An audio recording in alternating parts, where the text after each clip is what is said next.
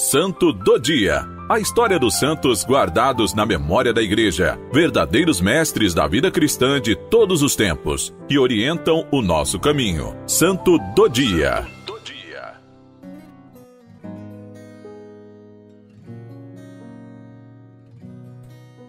Olá, meu irmão, minha irmã. Dia 4 de dezembro, celebramos a memória de São Francisco Xavier, presbítero jesuíta, evangelizador das Índias, padroeiro das missões. 46 anos de vida, dos quais 11 em missão. Por este motivo, São Francisco Xavier pode ser considerado um verdadeiro gigante na evangelização em sua existência breve, mas admirável pela sua fecundidade missionária, esse religioso espanhol conseguiu levar o Evangelho ao extremo Oriente, adaptando com sabedoria ao caráter e à linguagem de populações muito diferentes entre si. No entanto, a sua existência parece indicar-lhe um percurso de vida diferente o encontro com Inácio de Loyola e Pedro Fabro. Francisco Xavier nasceu em 1506, no Castelo de Xavier, em Navarra, norte da Espanha, em uma família nobre. O pai, Juan de Jazu, era presidente do Conselho Real de Navarra em 1525, Francisco foi a Paris para fazer seus estudos universitários. Em 1530, tornou-se Magister Artium, pronto para a carreira acadêmica. Entretanto, deu um passo a mais na sua vida de fé. No Colégio de Santa Bárbara, onde estudava, o futuro santo conheceu Pedro Fabro e Inácio de Loyola, com os quais se formou em teologia. No início, suas relações, sobretudo com Inácio, não foram fáceis. Tanto que o próprio Loyola definiu Francisco o pedaço de massa mais difícil que amassou. Porém, a vocação missionária já havia penetrado no coração de Xavier, que na primavera de 1539 participou da fundação de uma nova ordem religiosa denominada Companhia de Jesus. Ao consagrar-se a Deus e ao apostolado, Francisco partiu no dia 7 de abril de 1541 para as Índias, a pedido do Papa Paulo III, que queria a evangelização daquelas terras, na época, conquistadas pelos portugueses. A viagem de Lisboa a Goa, com um veleiro, durou uns 13 meses, que se tornou fadigante por causa da escassez de comida, do calor intenso e das tempestades. Quando chegou a Goa, em maio de 1542, Xavier escolheu como casa o hospital da cidade e como cama dormir ao lado do paciente mais grave. Desde então, o seu ministério foi dedicar-se precisamente a assistência dos últimos e excluídos da sociedade: os doentes, os prisioneiros, os escravos, os menores abandonados. Para as crianças, de modo particular, Francisco inventou um novo método de ensino do catecismo. Pegava-as nas ruas, tocando um sininho. Depois, ao reuni-las na igreja, traduziu os princípios da doutrina católica em versos e os cantava com as crianças, facilitando-lhes a aprendizagem.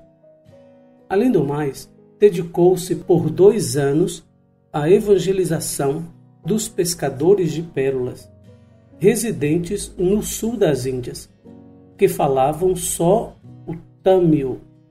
No entanto, Francisco conseguiu transmitir-lhes os princípios da fé católica chegando a batizar 10 mil em apenas um mês. A multidão de convertidos era tamanha. Escreveu que muitas vezes meus braços doíam de tanto batizar e até perdia a voz e a força para repetir o credo e os mandamentos na língua deles. Contudo, a sua obra de evangelização não cessou. Entre 1545 e 1547, Francisco Xavier chegou a Málaga, arquipélago das Molucas e as Ilhas do Moro, sem se preocupar com os perigos, pois tinha total confiança em Deus. Em 1547, a vida do futuro santo teve uma nova reviravolta. Encontrou um fugitivo japonês chamado Ranjiro, ansioso de converter-se ao cristianismo. O encontro suscitou em Xavier o desejo de ir também ao Japão para levar o evangelho à terra do sol nascente. Ali chegou em 1549 e, embora soubesse da pena de morte em vigor para quem administrasse o sacramento do batismo, o religioso espanhol conseguiu fundar uma comunidade de centenas de fiéis. A passagem do Japão para a China foi quase natural. Xavier encarou o país do dragão como uma nova terra de missão. Em 1552, conseguiu chegar à ilha de Shangchuan, de onde tentou embarcar para Cantão, mas foi acometido por uma febre imprevista. Extenuado pelo cansaço e pelo frio, Francisco Xavier faleceu na madrugada do dia 3 de dezembro. Seu corpo foi depositado em um caixão cheio de cal, sem nem mesmo uma cruz como lembrança. Dois anos depois, seu corpo íntegro e intacto foi transladado para a Igreja do Bom Jesus de Goa, onde é venerado. Uma das suas relíquias, o antebraço direito, encontra-se conservado na Igreja de Jesus, em Roma, desde 1614.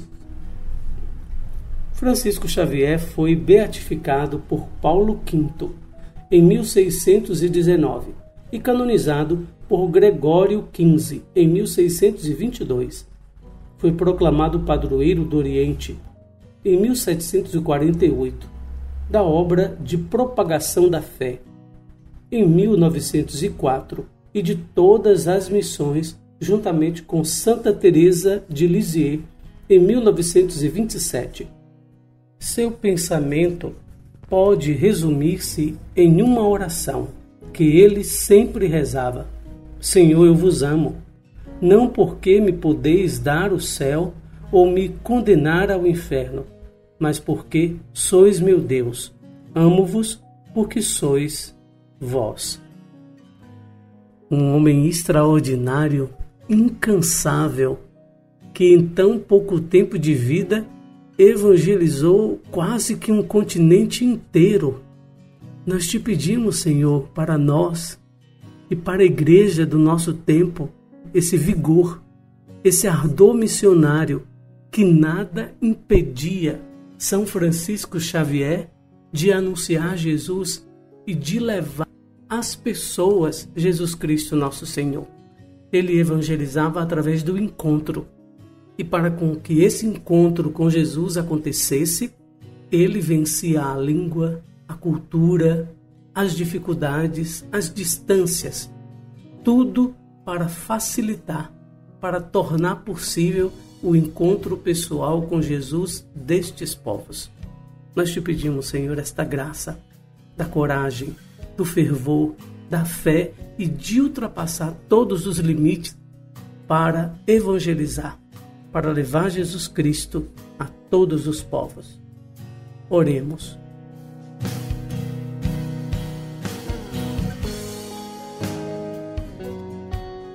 Ó Deus, que pela pregação de São Francisco Xavier conquistastes para vós muitos povos do Oriente concedei a todos os fiéis o mesmo zelo, para que a Santa Igreja possa alegrar-se com o nascimento de novos filhos em toda a terra.